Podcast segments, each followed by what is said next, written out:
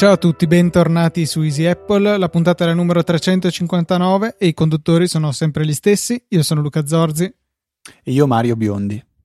Mm, no. Federico Travaglini. Riproviamo. No, detto che, che, erano, che erano sempre gli stessi, eh, volevo così iniziare in maniera alternativa. Una volta ogni tanto potrò far finta di essere la la la la la li, la.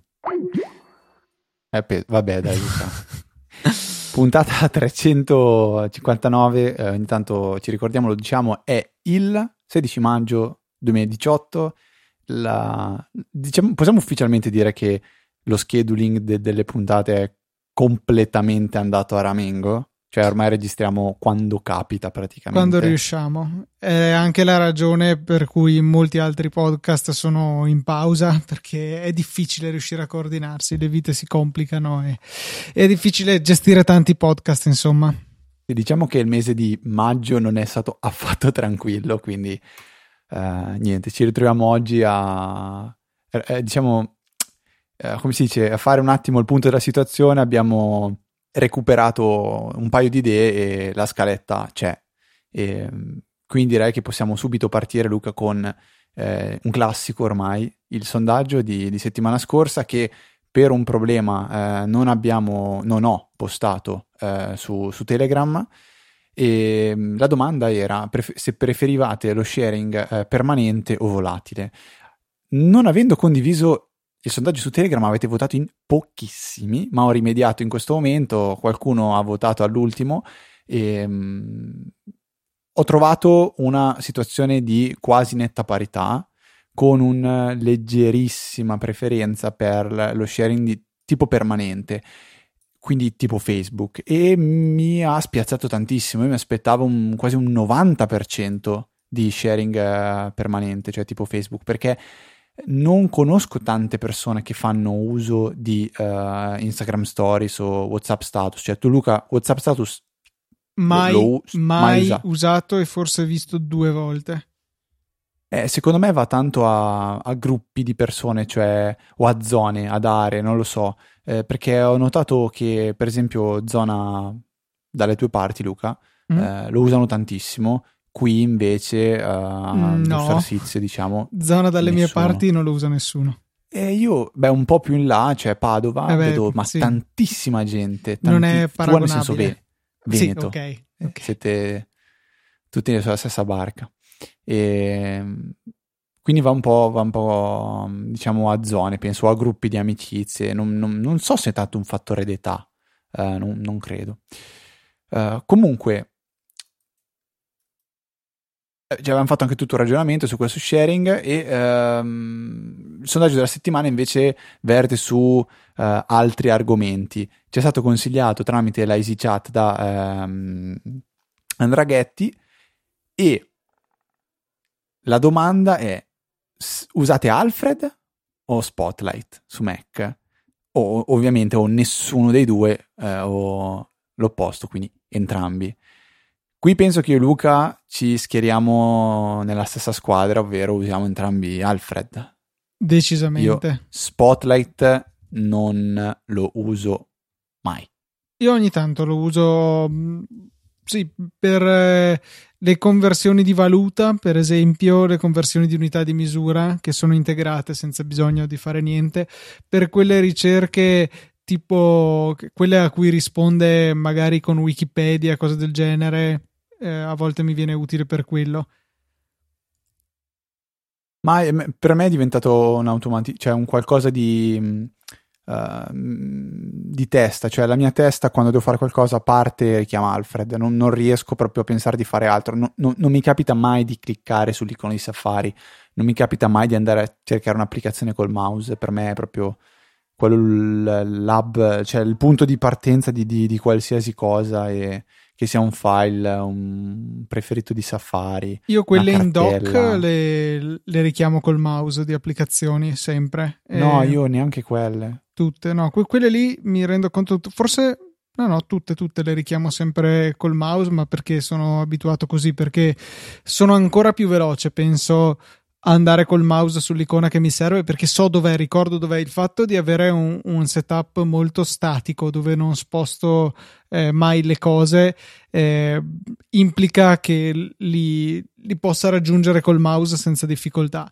Eh, comunque un esempio, Fede, di cose a cui mi risponde di fatto Siri, se vogliamo, e, e, ad esempio ho scritto Milan su Spotlight e mi è venuto fuori il risultato dell'ultima partita per dire o le, le, prossime partite che ci saranno cose di questo genere non che mi succeda spesso però per questi specifici usi lo trovo molto valido io boh, purtroppo non, dovrei sforzarmi eh, e quindi sto benissimo con Alfred, col Power Pack e io proprio quella cosa cioè, senza cui non riuscirei a stare assolutamente. Um, Luca, come domande, osservazioni, c'è stato, c'è stato segnalato un, in questa settimana un, un consiglio da, da, Nicolò che onestamente non conoscevo, però è una di quelle, eh, di quelle funzioni che eh, non, non, eh, non, mi sono mai, diciamo, eh, nascosto dal, da, da, diciamo, elogiare per, per macOS e riguarda il drag and drop non c'era da stupirsi che funzionasse così con eh, macOS, visto che il drag and drop rimane una parte fondamentale dell'esperienza utente. E mm, ci ha segnalato Nicolò che facendo command tab, quindi il classico application switcher che ci mostra le, le, applicazioni in esecuzione e ci permette di passare rapidamente da una all'altra, quelle icone funzionano di fatto come il, il, doc o quasi come il doc perché possiamo rilasciare dei file che stiamo trascinando su di esse per aprirle con quell'applicazione. Ad esempio magari ho il doc nascosto come giustamente suggeriva Nicolò nella mail in cui ce l'ha segnalato e nel doc ho mail e sto trascinando un file che voglio allegare.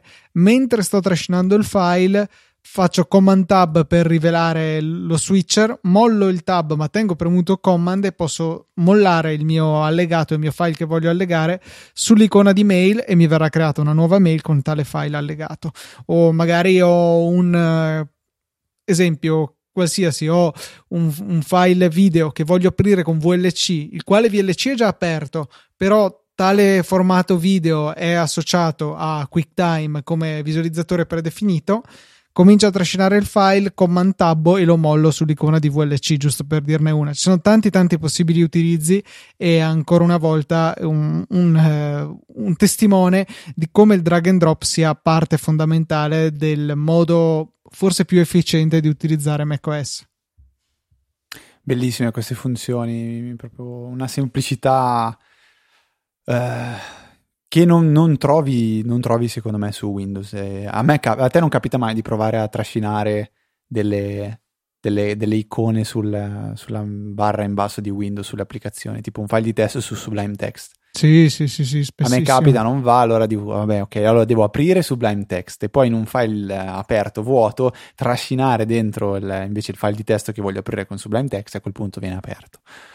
Però, diciamo, non so, magari piano piano qualche qualche cosa riusciranno a prendere di buono da, da macOS e quelli di Microsoft e se la, se la tirano dietro. Già, già qualcosina secondo me è comparso come multischermi, anche se mamma mia mi è capitato di usare di recente il multi-desktop di, di Windows, Luca.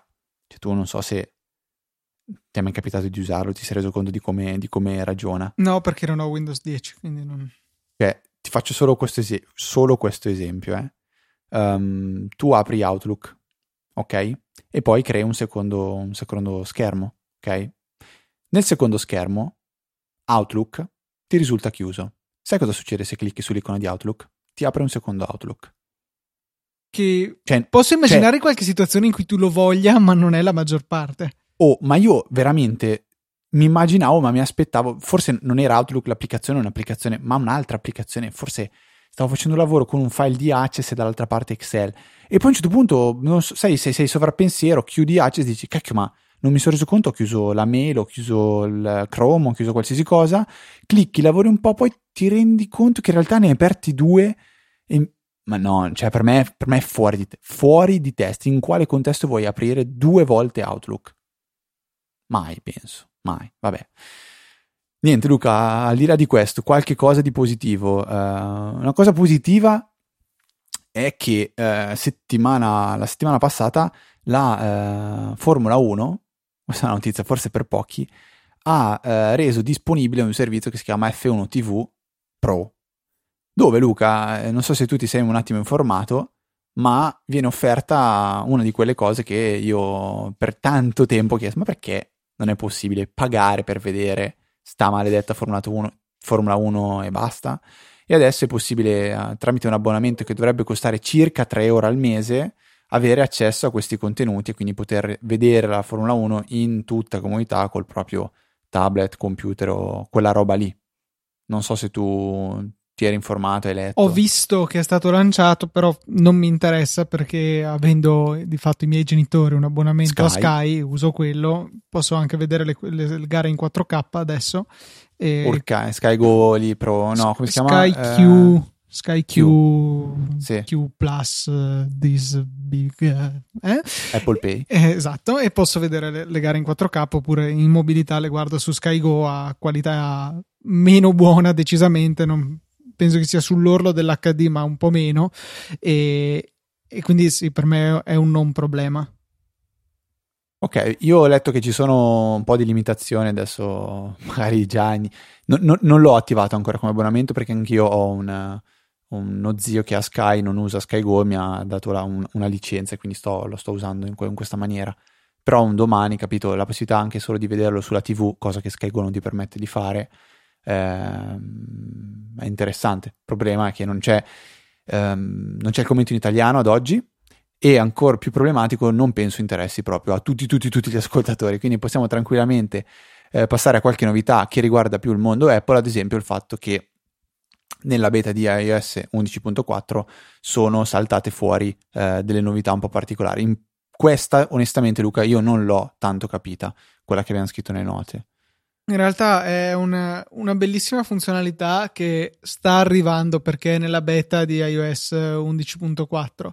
Eh, la funzionalità è in netta risposta a quei dispositivi che si stanno diffondendo eh, tra le forze dell'ordine, in particolare oltreoceano, eh, di questi scatolotti che riescono in qualche maniera a sovvertire eh, per tentativi barra sfruttando delle vulnerabilità i meccanismi di protezione di iOS che eh, appunto determinano ad esempio eh, il, il, fatto che dopo 10 tentativi viene azzerato l'iPhone se si sbaglia il codice se attivate tale opzione. Personale consiglio attivatela questa opzione a meno che non abbiate bambini che costantemente provano a cercare di sbloccare il vostro iPhone a parte che comunque ci vuole tempo perché mi pare che dopo 3-4 tentativi ti imponga un'attesa sempre più lunga, sempre più lunga. Quindi per arrivare veramente sì. a bloccare il telefono ce ne vuole. Non so se ti ricordi, Luca, quando all'università avevo dimenticato la password dell'iPhone. Non eh, ti ricordi questo aneddoto? No, non mi ricordo. Non so perché, ma mi era venuta la buona idea di dire: Ah, no, non devo usare il codice a quattro cifre, ma metto quello alfanumerico. Avevo scritto un codice poi, forse il giorno dopo, ho riavviato l'iPhone e niente, non me lo ricordavo più. Solo che le prime volte, come dici tu giustamente, ti fa riprovare abbastanza in fretta. Poi inizia a chiederti di aspettare 5 minuti, dopo diventa tanto tempo, forse anche 20 minuti, mezz'ora, non lo so.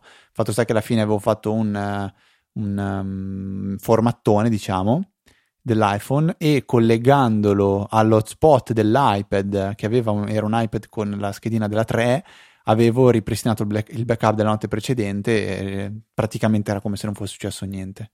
Me lo ricordo bene questo evento perché mi sono detto, mamma sei proprio un pirla. sì, non eri stato eccessivamente... Mm, ok. Usavo anche OnePassword, però a volte OnePassword dici... Mm, sai, non era ancora integratissimo con iOS, eh, tante varie rotture di balle, per noia a volte dici, vabbè, lo faccio dopo, oppure metto una password che mi ricorda, sì, va bene, dai. Poi ti ritrovi in queste situazioni. A posto. mm, sì, non sarebbe male passare al codice alfanumerico, visto che di fatto è veramente raro doverlo inserire, per cui eh, sarebbe utile, o, per, o, almeno il codice numerico, ma che vada oltre le sei cifre. Vabbè, comunque, eh, torniamo nel merito di questa novità che viene da Apple. Eh, è stata introdotta una funzionalità tale per cui se un computer viene connesso all'iPhone, eh, la porta USB Lightning dell'iPhone rimarrà funzionante per il trasferimento dati solamente fino a, se non sbaglio, 7 giorni, e questa era la notizia, dopodiché verrà disabilitata. E, e, sono state introdotte altre ulteriori eh, protezioni per cercare di ridurre il potere che pur dispositivi autorizzati, perché ad esempio se fate caso eh, dovete aver eh, esplicitamente autorizzato un computer a connettersi al vostro iPhone, altrimenti vi viene fuori la finestrella che appare peraltro solo al telefono sbloccato, consentire la connessione di questo dispositivo, sì o no, altrimenti ciò non è possibile. Ecco, tutte queste funzioni sono state implementate da Apple per cercare di tagliare le gambe a queste scatolotte che stanno diffondendo, come dicevo, tra le forze dell'ordine, per cercare di smantellare tutte le protezioni che sono state negli anni aggiunte. E in particolare l'ultima che riusciva a scardinare le protezioni a sei cifre nel giro di relativamente poco. Ehm, quindi mi fa ancora una volta piacere vedere che Apple lavora per difendere la nostra privacy e per offrirci dispositivi sempre più sicuri. C'era anche quella, non, non, mi sono perso se l'hai menzionato o no, quella del che se premi una certa combinazione di tasti. No, non l'ho detta, ricordala tu, Fede, buona idea. Eh, non mi ricordo qual è la combinazione di tasti. Eh, mi pare che sia 5 volte in rapida sequenza il pulsante power il pulsante power, quello che disabilita la, la, la, il touch, touch ID, barra face, face ID, ID, e quindi e, richiede il codice. No? E forse c'è anche un'altra versione in cui tieni premuto il pulsante power e uno dei due di volume, adesso non ricordo quale fosse, però sono abbastanza certo delle 5 rapide pressioni del pulsante power eh, richiedono l'inserimento del codice. Quindi, se anche vi tagliano il dito e lo spiaccicano sul touch ID, non funziona. Se anche vi tagliano la testa e vi tengono gli occhi aperti per il eh, rilevamento dell'attenzione, non sarà sufficiente a sbloccare il vostro iPhone. E poi c'è anche quella dove tu praticamente prendi il telefono, lo picchi per terra e lo spacchi. Eh, anche quello è. Ma non è detto che sia più. Magari sì, è, è riparabile. Nell'occhio. No, a parte quello dici? che si è, forse un pochettino si dà nell'occhio, però non è detto che lo si renda più invulnerabile. Va bene, boh, ok, va bene. Eh, niente Luca, un, un, altro sfogo, oggi sono un po' così, eh, sto anche un po' straparlando più del solito, mi ricordo, mi, ricordo ah, mi sembro il Federico di sei anni fa che vabbè si impappinava ogni parola che diceva, adesso ogni due parole, però vabbè. Eh, Beh, sei migliorato avuto... del 100%. Sì, hai visto? Oppure peggiorato, non lo so, vedi tu. Uh, comunque ho avuto l'occasione di utilizzare MyCicero questa, questa settimana. MyCicero è un servizio che permette di pagare praticamente, uh, nel mio caso è stato i, un parcheggio.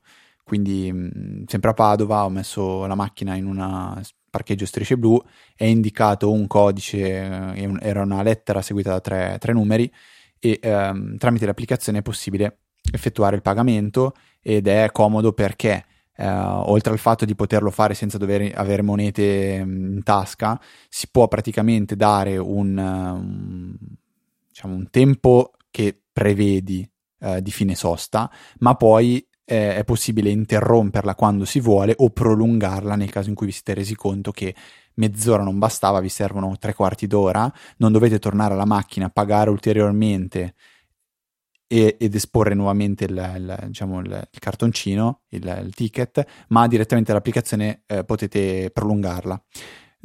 Due, due, due, sfoghi sono: il primo è il fatto che non è possibile che però un'applicazione del genere non abbia l'integrazione con Apple Pay, perché veramente mi sembra una stupidata, vista la comodità del servizio. Cioè, veramente, questa mi ha, mi ha veramente lasciato male, eh, tanto che ho dovuto usare PayPal e usare PayPal significa non eh, pagare, ma fare una ricarica sul proprio account. Quindi io comunque ho dovuto mettere 5 euro per poi spendere magari 1,70 euro e basta. Io comunque 5 euro li ho, tra virgolette, investiti in MyCicero.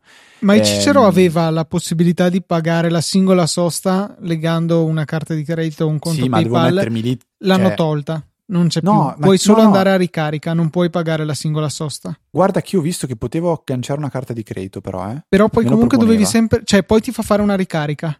Bene, ok, perfetto, non l'ho fatto, se no mi sarei incazzato due volte, perché volevo farlo al posto di fare la ricarica. Ho detto, vabbè, mi metto qua a registrare la carta di credito, però onestamente tra la comunità di PayPal e la carta di credito ho preferito PayPal.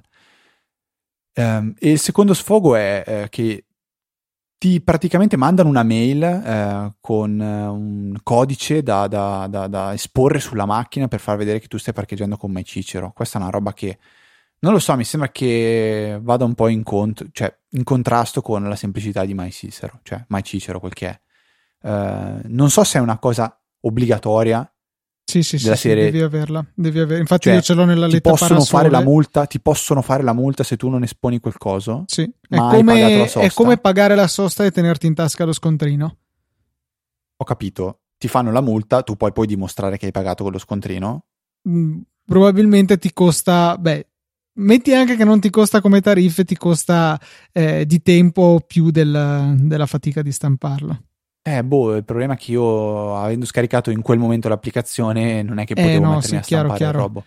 Non lo so, quindi mh, mm, spero, spero comunque che eh, in quel caso i vigili siano istruiti di, prima di fa- emettere la multa, controllare se... Magari non sono nemmeno attrezzati per farlo. Cioè, non possono, magari per qualche stupidata della privacy, dalla targa vedere se c'è una sosta pagata, no, no, mentre no, invece. non dalla targa, Luca. Cioè, per terra c'è scritto parcheggio XYZ97, loro controllano se il parcheggio XYZ97 in questo momento è coperto da un pagamento. Eh, ma scommetto che non gli andrebbe bene perché magari sei tu che ti sei dimenticato di chiudere la tua sosta, te ne sei andato e poi mi sono messo io. Eh, ni che perché alla fine tu No, ni perché comunque tu, eh, cioè, il, il, fatto che all'inizio della sosta con Mai Cicero devi dare un'ora prevista di eh, termine è fatto proprio perché non, non, tu non ti possa dimenticare la sosta, diciamo, aperta. E io sono riuscito a farlo lo stesso comunque. Beh, ma aspetta, perché avevi messo tipo un'ora e dopo mezz'ora sei andato via e te sì, lo sei dimenticato. Esatto. Sì, ok, però pensa se avessi usato un ticket sarebbe stata la stessa roba. Sì, però avresti dovuto passarmelo, non era assegnato al posto tipo i vecchi parcometri che avevano uno sì, per sì, ogni quelli americani, esatto. americani, sì, sì, sì. Non lo so, vabbè, questo era un pochettino il mio sfogo, un servizio tutto sommato comodo perché non nego che eh, è stato comodissimo poter prolungare la sosta di un'ora e non dover tornare indietro alla macchina a piedi, eh, però, eh, boh, è anche cioè... disponibile in diverse città, infatti io l'ho usato a Verona, Trento e Padova finora, lo stesso servizio. Okay. No, per me è stata... ne ho sentito parlare tanto, se non sbaglio a Roma c'è. Eh, mi, ric... mi, sembra avesse parlato Giulio Cupini su, su Digitalia. E, ehm, boh, questa è stata la prima occasione. Comunque, tanto di... cioè, è sempre bello poter uh, sfruttare questi strumenti e vedere come da un certo punto di vista il mondo sta cambiando, uh, mi sembra un lavoro un po' ancora a, a, metà. Mi piacerebbe vedere quel colpettino in più, come, ehm, come la possibilità di, di, di, di, pagare un po' più ovunque tramite il, il contactless, perché eh, non avere la moneta dietro, ma andare al parcometro e pagare con il telefono, come mi è capitato quando ero ad Erice in Sicilia, è stato molto, molto, molto comodo e um, l'integrazione è semplice, l'utilizzo è semplice e non è che uno deve avere per forza Apple Pay, basta una, ormai una qualsiasi carta di credito che è contactless. Cioè. Sì, sì, il contactless si sta molto diffondendo, ma non è ancora arrivato alla totale diffusione. Però, guarda, io su 10 pagamenti, 9 li faccio in contactless. Ah, anch'io, anch'io. Occhi chiusi, cioè senza... E sono, son, cioè, molto positivo, molto, molto, molto positivo. Uh, Luca, io ho un paio di così, uh, cose da, da snocciolare. Um, tipo, mi è stato consigliato un um, servizio che eh, si colloca secondo me un po' in parallelo a Stampa su Tela, che ho elogiato più di una volta per stampare eh, proprie foto o immagini che si trovano su internet eh, con, um, diciamo, con questo servizio. Eh, quello parallelo si chiama Tonki eh, Tonki che però richiede l'utilizzo direttamente di un'applicazione per, eh, per, iPhone o se non sbaglio anche per Android. E qual è la... perché si colloca in parallelo? Perché permette di stampare su cartone. Eh, è una cosa che secondo me è nata eh, con uh, Instagram perché sono cartoni quadrati e l'applicazione ha anche un'integrazione l'applicazione ha un'integrazione nativa con Instagram. Il bello è che il cartone praticamente vi viene inve- in- consegnato eh, tramite posta smontato e poi siete voi a doverlo montare. Il costo è di circa 10 euro a foto più le spedizioni, però c'è quasi sempre una sorta di promozione dove se fai almeno un tot di ordini, in questo caso sono tre, cioè ad oggi se fate un ordine di tre eh, di questi tonchi, eh, la spedizione vi verrà, vi verrà, abbonata. È un'altra cosa molto carina e può essere un'idea regalo, può essere un qualcosa per arredare casa, può essere un, non so, tante cose. Sempre meglio prenderla e metterla nel cassetto eh, che un giorno magari torna utile. Io l'ho visto in casa di un, di un amico, eh, l'effetto è molto molto carino e particolarissimo perché avete mai visto una foto stampata su cartone? Luke? Nope. E quindi dai, ci sta come, come, idea. Prendi nota, Luca, segnatele queste cose. Segnato, segnato. Eh, segnato. Ho segnato il riferimento alla puntata 359, così andrò a ritrovarla e andrò su easyapple.org slash 359. Bravissimo, bravissimo, bravissimo.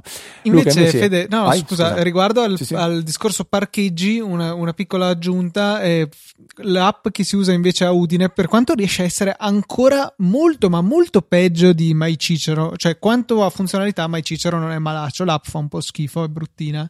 Eh, questa di Udine è ancora peggio, è una, eh, una sorta di web app di fatto fa veramente schifo però boh, alla fine funziona. E di bello è che non devi esporre niente. I vigili controllano dalla targa che è un po' quello che volevi tu. Eccolo lì ma finalmente ma quello io voglio. Così uguale cioè?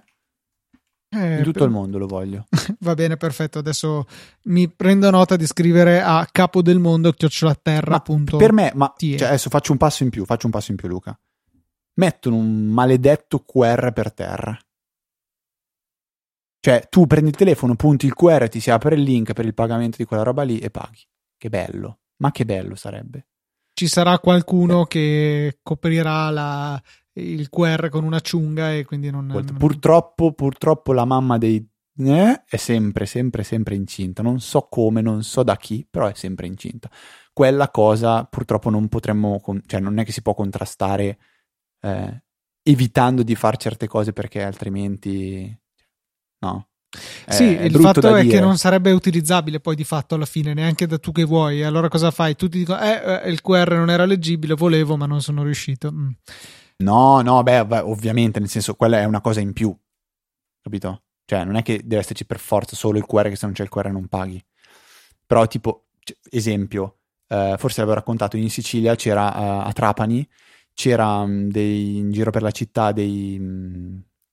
Non dei manifesti, ma de, delle, non so come dire, de, dei poster, non so come dirlo, dove veniva raccontato, veniva spiegato eh, cosa si stava guardando, che, che, che, monumento si stava guardando, se era una chiesa, se era un orologio, eh. e c'era sotto il sito internet eh, dove si poteva invece ascoltare una, un audio con la, la stessa spiegazione però raccontata, ok? E c'era il QR, cioè lì in quel caso il QR per me era di una comodità devastante perché probabilmente mettermi a digitare l'URL non avevo sbatti. Cioè, me lo leggevo. Invece il QR è stato super semplice. In questo caso col parcheggio è, è un più, è un qualcosa in più, cioè il QR per me non, non è un sostituire, cioè non serve a sostituire qualcosa, è un po' come il codice a barre, no? Anzi è, è a tutti gli effetti un codice a barre. Quindi Prossimo suggerimento, Fede, cosa dici? Passiamo Prossimo suggerimento invece è una cosa di cui sicuramente tu hai già parlato, però l'ho vista spuntare su, su Reddit e um, ho detto, boh, magari, magari c'è qualche novità, invece no. Eh, sono sicuro che abbiamo già parlato di PPFire, Luca, che è praticamente un'estensione. Eh, Safari dovrebbe essere un bookmarklet che eh, permette di uh, vedere in PIP un, un, video di YouTube uh, su iPad. PIP sta per Picture in Picture, ovvero vedere il riquadrino del, de, del video di, di YouTube, eh, diciamo come se fosse sop, sopra, il, come se fosse multitasking, non so come dire, si chiama PIP, come cavolo si fa a spiegare? Picture È una miniaturina che fluttua sullo schermo, ecco, che la portate in giro, intanto potete fare altro. Purtroppo l'applicazione di YouTube non permette di farlo per scelta, perché sono degli infami anzi funziona solo dentro l'applicazione di YouTube, ma se uscite, ciao. E l'alternativa, quindi se volete farlo, eh, vabbè, questo è, ok, giust, giustamente questo è quello che devo subire io, eh, chiedo scusa. Eh, è PPFire, trovate il link come sempre nota della puntata e ne avevamo parlato per Luca? Sì, ne avevamo parlato e io avevo anche suggerito una triade di bookmarklet che sono usciti fuori di nuovo sulla nostra Easy Chat su Telegram e, e sono un, tre bookmarklet che consentono di abilitare in Safari, quindi sia iOS che Mac, vi conviene impostarlo su iOS, cioè su Mac in modo che poi si sincronizzi eh, con iOS in maniera semplice eh, consentono di abilitare su tutti i video di fatto che ci sono nelle pagine web la funzione full screen, la funzione picture in picture, la funzione per la riproduzione rapida eh, a nostra scelta, insomma, eh, cosa che spesso viene disabilitata sui siti per qualche ragione e invece con, uh, con questi bookmarklet è possibile sbloccare. Sono molto efficaci, vi lasciamo il link nelle note della puntata, Fede te l'ho messo lì su Wunderlist e nel frattempo invece allungo perché eh, volevo riportarvi un articolo che è stato scritto su Saggiamente e riguarda un, una funzione di macOS che non conoscevo e sono i cosiddetti modelli, cioè la possibilità di, di dire a, a macOS, al Finder specificamente, che un determinato file devi considerarlo come un modello, cioè ad esempio io ho che so, la mia carta intestata nella quale voglio scrivere una lettera ogni volta. Posso avere il mio file di pages carta intestata e spunto usa come modello nel eh, menu che mi viene fuori con Command D sul file. Quindi seleziono il file, Command D dove vedo la dimensione, eccetera, eccetera. Su quella bella finestrella posso aggiungere tag, posso fare mille belle cose. Posso anche spuntare utilizza come modello eh, che appunto consente di fare in modo che quando io apro siffatto file, questo venga già aperto come se fosse un nuovo file in Pages, anteprima, non importa.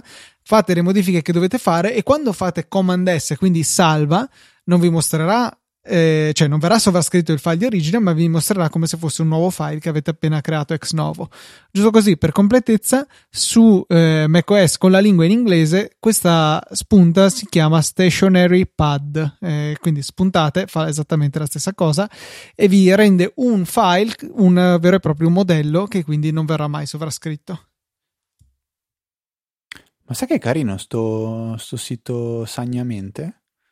Sagnamente, sì, è mo- molto molto carino. Tra l'altro ha anche cambiato grafica, se non sbaglio, prima era diversa. Sì, ma da un po' ormai. Sì, no, però non l'abbiamo mai detto. Ah, di Sagnamente se, no. Sì, di, no, se, se, vi capita così che, che non sapete cosa fare, eh, andate a curiosare saggiamente perché ha rifatto praticamente tutta la grafica il nostro amico eh, buon Maurizio eh, Pasquali e niente come sempre, possiamo spendere una buona parola per lui, la spendiamo sempre, sempre, sempre volentieri. Uh, Luca, tra le varie cose che uh, mi sono segnato di, di, di, um, di, quelle che vale la pena menzionare su Easy Apple, ho visto delle cover che anche tu hai approvato. Sì, bellissime. Uh, sono delle cover fatte dalla Spigen, penso che sia tedesca sta marca, non so se è Spigen o Spigen. Come è Spigen? Spigen, Spigen, ok, sono delle uh, cover per iPhone 10 che si ispirano, si rifanno un po' al eh, design del Mac G3, sbaglio, sì, iMac G3, quindi hanno quella plastica trasparente, colorata con eh, doppio colore. Eh, come design, come, come schema di colori provate a pensare un attimo al primo iPhone, quindi con la parte in alto in alluminio e sotto in plastica dove c'era l'antenna. Ecco, eh, qua ci sono queste stesse cover. Sono veramente, veramente, veramente belle. Eh, sto andando a cercare il prezzo, si parla de, tra i 18 e i 25 dollari circa, una roba del genere. Eh, è un qualcosa di ancora, se non sbaglio, in um, tipo in test, in prova, una roba del genere. Um, andate a curiosare, e, boh, l'effetto è carino, non, non, penso lo prenderei mai perché comunque dà proprio l'impressione di inciccionire parecchio eh, l'iPhone 10. E, um, però l'effetto è molto bello e c'è anche, ultima cosa, una cover fatta apposta eh, per um, far sembrare l'iPhone 10 il primo iPhone, quindi proprio con eh, la colorazione bitonale alluminio e plasticona. Bellissimo, bellissimo, bellissimo. Uh, era Mac Rumors il sito, anzi in realtà ho visto uh, ovviamente tutto questo tramite Reddit e il link riportava a, a Mac Rumors. Um, nel frattempo Google ha deciso che um, un giorno potremo anche risparmiarci le chiamate per prenotare nei ristoranti. Sì, al Google I.O. hanno presentato tra le varie cose, pur senza dare un, nessuna indicazione di quando, come, chi, ehm, questa funzionalità che è stata mostrata peraltro come demo, ma demo registrato, per cui mm, chissà quanto bene effettivamente funziona, in cui di fatto hanno cercato su Google Maps un, uh, un parrucchiere e hanno detto beh sarebbe bello prendere un appuntamento hanno premuto un bottone e è partita una chiamata, chiamata che però non è stata, cioè non avete semplicemente premuto chiama sul telefono, eh, sul vostro telefono, quindi con a voi l'onere di parlare con chi c'è dall'altro lato della linea. No, è partita una chiamata che è stata interamente gestita da un'intelligenza artificiale di Google. Google Duplex si chiama questa sorta di assistente che appunto ha gestito tutta la prenotazione, ha cercato di prenotarvi all'ora desiderata, ma con un realismo estremo, realismo che veniva sia dalla voce sia anche dal fatto che metteva delle pause, degli mm, uh, che un, chiaramente un computer non avrebbe inserito. Il computer magari ci pensa, ma poi ti dà un, una frase di senso compiuto. Non è che dice un pezzo, poi dice mm, aspetta che ci penso, ok, dai, facciamo alle 10. No, e, quindi un, un realismo da un lato incredibile dall'altro forse davvero incredibile perché poi sarei curioso di sapere quanto tanto o poco ci vuole a, a mettere in un angolino questa intelligenza artificiale e, e bloccarla, da chiedergli delle cose che non, non avrebbe saputo gestire, tipo preferisci la poltrona vicino alla finestra o vicino alla porta? E lui avrebbe risposto la cipolla probabilmente, nel senso non avrebbe saputo dare questo genere di risposte, mentre magari sull'orario può avere degli elementi, guardando magari il vostro calendario o mille altre cose, può anche fare delle piccole decisioni in autonomia, sul, su altre cose non avrebbe saputo rispondere, quindi forse non sarebbe stato così efficiente se dall'altro lato gli avessero fatto delle domande strane. O può anche decidere per voi semplicemente. Pensa a un domani dove tu dici no, no, guarda che vorrei mangiare vicino alla finestra e lui ti si, si gira e ti guarda, no, non si gira, ma ti guarda e ti dice no. Non mangi vicino e decide lui. Finestra. Decido io. Non vai a mangiare la pizza stasera, sushi. E tu ok. Ma poi ci sono eh, un, tutta un'altra serie di questioni che sono state sollevate nei giorni successivi.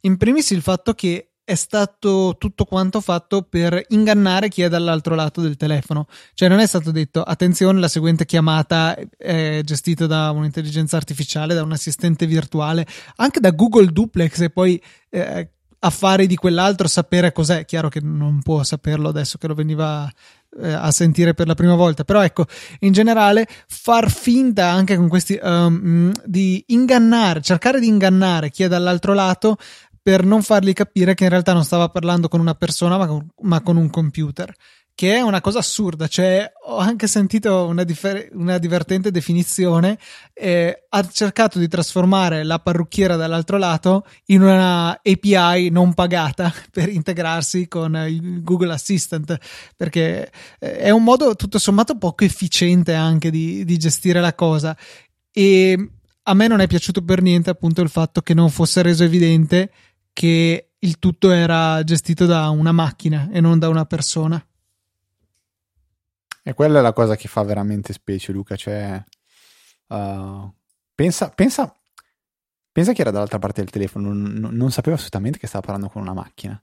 È quello, e, cioè ti senti un po' preso in giro se vogliamo. Ma a me, a me un po' ricorda tanto Blade Runner. Luca, dimmi che l'hai visto. Luca. Ripeti, Luca. scusa. Blade Runner. Aspetta, stanno suonando. Un attimo, torno subito. Voi però, cap- cioè adesso, mettetevi nei miei panni, capite con chi sto parlando? Con chi parlo da sette anni ormai. Cioè, non ha visto Blade Runner, non ha visto... Ma non ha visto Ma- Matrix, mi ha detto mi sono stufato. Cioè, a un certo punto uno psicologicamente fa fatica ad andare avanti. Queste cose sono... Questo è andato davvero a far finta di aprire la porta, eh. Non sta bene. Luca? Vabbè, niente. Eh, vado avanti adesso a registrare a questo punto.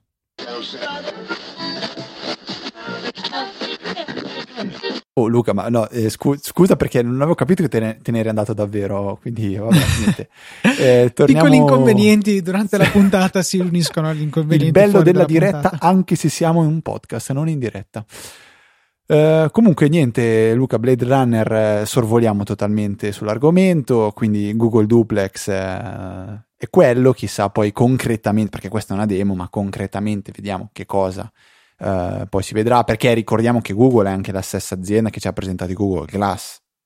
Sì, stile Google in tante cose, secondo me, in questo. Uno, tecnologia notevole. Due, assolutamente nessun pensiero sulle implicazioni etiche e civili di, di, questa cosa. E tre, sì, ok, guardate questa figata e poi non si sa quando, come, perché. Però, vabbè, interessante sicuramente.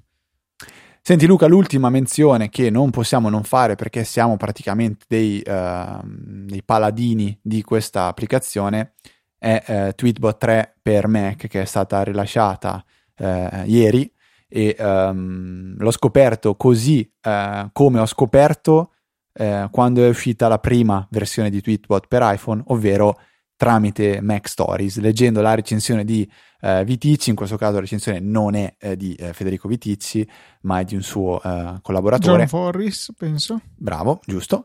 Ehm, c'è da dire che per come ho vissuto Twitter negli ultimi anni, non è un'applicazione che mi sono lanciato ad acquistare.